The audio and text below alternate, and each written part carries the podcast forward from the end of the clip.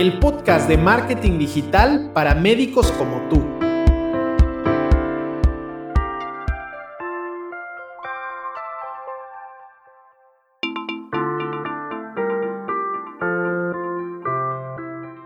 Soy Martín Vázquez y voy a compartirte ideas, consejos y soluciones que te ayudarán a aprovechar la era digital para promover tus servicios médicos con eficacia.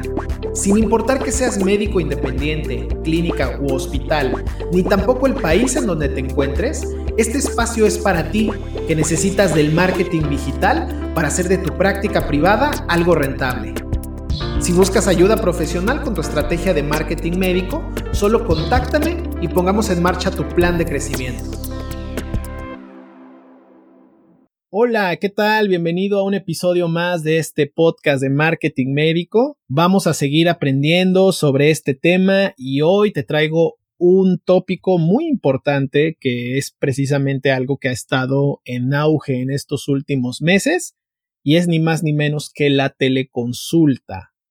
Existen todavía muchas dudas, hasta cierto punto quejas acerca de este servicio, tanto de profesionales de la salud como inclusive de los mismos pacientes. Existe todavía la desconfianza sobre si se debería de hacer o no, si es ético, si es algo funcional. Entonces, en este episodio lo que quiero hacer es hablarte un poco más sobre este tema y compartirte diferentes ideas y sobre todo datos que te van a dar una mayor seguridad sobre por qué es importante que tomes en cuenta este servicio, sobre todo ante la nueva realidad que estamos viviendo, sin importar que estés en el país que te encuentres, sea México, España, Colombia, Chile, no importa el país en donde te encuentres, si es en Europa, en América, en Centroamérica, en Sudamérica, estamos todos atravesando por esta situación.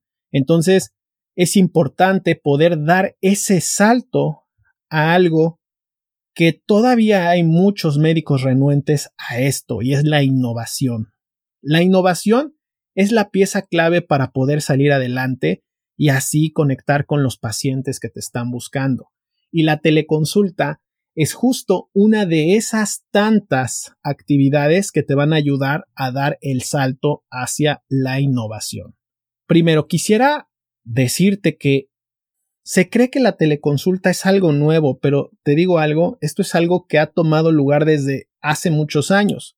En los años 40, en los años 50, en Alaska se utilizaba la teleconsulta precisamente por las condiciones extremas del clima, los médicos ni los pacientes se podían trasladar de un punto a otro. De ahí que la teleconsulta fue justamente una buena herramienta que les permitía poder tener esa retroalimentación y ese seguimiento con el paciente. Así te puedo decir muchos más ejemplos. A lo que quiero llegar con este punto es que esto no es nuevo. Lo importante, en cambio, es que se pueda adecuar esta práctica al contexto en el que nos encontramos. De ahí que es de suma importancia poderle dar la orientación a los pacientes aún cuando ellos no tengan la posibilidad de visitar el consultorio. En otro episodio del podcast hablé sobre lo importante que era la rentabilidad del consultorio. Y te digo algo, la teleconsulta es una de esas recomendaciones que yo le puedo dar a cualquier profesional de la salud, porque esta es la vía para poder inclusive llenar pequeños espacios en tu agenda que tal vez están vacíos producto de la situación sanitaria por la que estamos atravesando.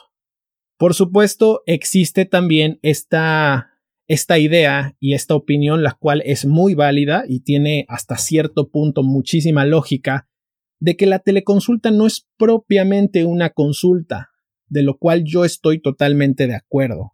Aquí te voy a mencionar dos cosas, una hablando específicamente de temas de marketing. ¿Cómo es que el paciente la busca en Internet? ¿Cómo es que el paciente demanda este tipo de servicio? Y aquí yo te voy a preguntar, ¿acaso el paciente busca, necesito una orientación profesional de un dermatólogo? ¿O necesito la asesoría profesional de un dentista? Por supuesto no. Lo que ellos van a buscar es la consulta en línea de un dentista, la consulta en línea de un dermatólogo, entonces, cuando nosotros nos referimos a una consulta en línea, nos estamos refiriendo al modo en que el paciente normalmente va a demandar este tipo de servicio. Si hay algo que tenemos que considerar siempre al momento de hacer marketing médico, es que tenemos que hablar el mismo idioma que habla el paciente. Por lo tanto, utilizar términos como consulta en línea, teleconsulta, es algo bastante funcional y es algo que de hecho yo te recomendaría que hicieras. Ahora bien, hablando específicamente de lo que se trata ese servicio, seamos sinceros, ok, tiene muchas limitaciones para poderle considerar una consulta. ¿Por qué? Porque no se puede dar una consulta en línea cuando hay una urgencia médica. No se puede dar una consulta en línea cuando hay una fractura o cuando es una situación en la que el profesional de la salud necesita hacer un diagnóstico en base a una exploración física. De ahí que es muy importante, por supuesto, tomar en cuenta que consulta en línea o consulta a distancia es algo que pueden utilizar los pacientes si debemos de informarles siempre las limitaciones como te lo mencioné anteriormente. Cuando llevamos a cabo acciones de mercadotecnia en el sector médico, tenemos que alinear toda nuestra comunicación de acuerdo a lo que suele pedir el paciente. Y es de esta forma como vamos a poder posicionar un servicio enfrente de quien lo demanda. Entonces, para cerrar este punto, la teleconsulta es muy importante porque esto es algo que está demandando el usuario de hoy. Nombrar la consulta en línea, teleconsulta o consulta a distancia es válido para fines de mercadotecnia, pero sí es importante que el paciente esté bien informado sobre las limitaciones que este tipo de servicio tiene. Como te mencionaba, además de conectar con usuarios, hay que también ponernos en los zapatos del paciente.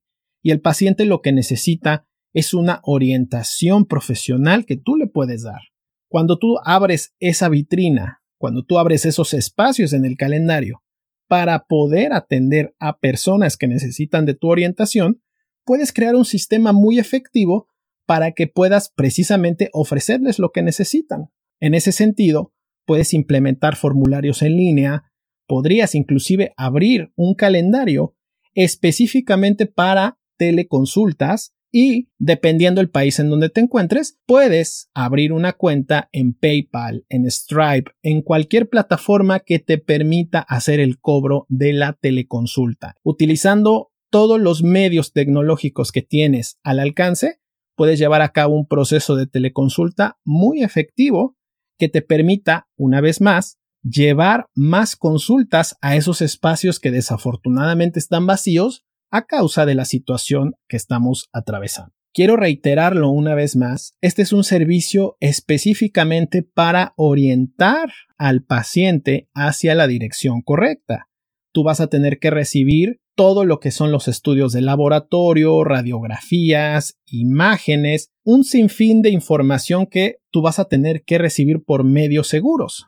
Existen diferentes plataformas, si tú llevas tus expedientes médicos en alguna de ellas, seguramente ya tienen un sistema en el que puedes intercambiar información, puedes intercambiar documentos, imágenes, cualquier tipo de archivo. Es muy recomendable que puedas guiarte con estas plataformas. En cambio, si no cuentas con ninguna de estas plataformas para poder enviar y recibir archivos, con todo gusto te voy a compartir en la descripción de este podcast algunas herramientas que podrás utilizar y así puedas hacer que la experiencia que tengas en el servicio de teleconsulta sea segura y efectiva. Quiero cerrar este episodio reiterándote la importancia que tiene un servicio de teleconsulta en tu práctica privada. Los pacientes están demandando servicios médicos a distancia, pero esta puede ser una excelente oportunidad para ti para así conectar con nuevos usuarios, que te conozcan, que vean que eres el profesional médico que ellos necesitan. El paso a la innovación no es negociable. El médico que no quiera innovar está, por supuesto, destinado al fracaso total en la era digital. Si tu intención es seguir incrementando tu lista de pacientes, poder ser mejor cada día y lo más importante, tener un consultorio rentable, considera una estrategia de marketing médico que involucre un sistema de teleconsulta.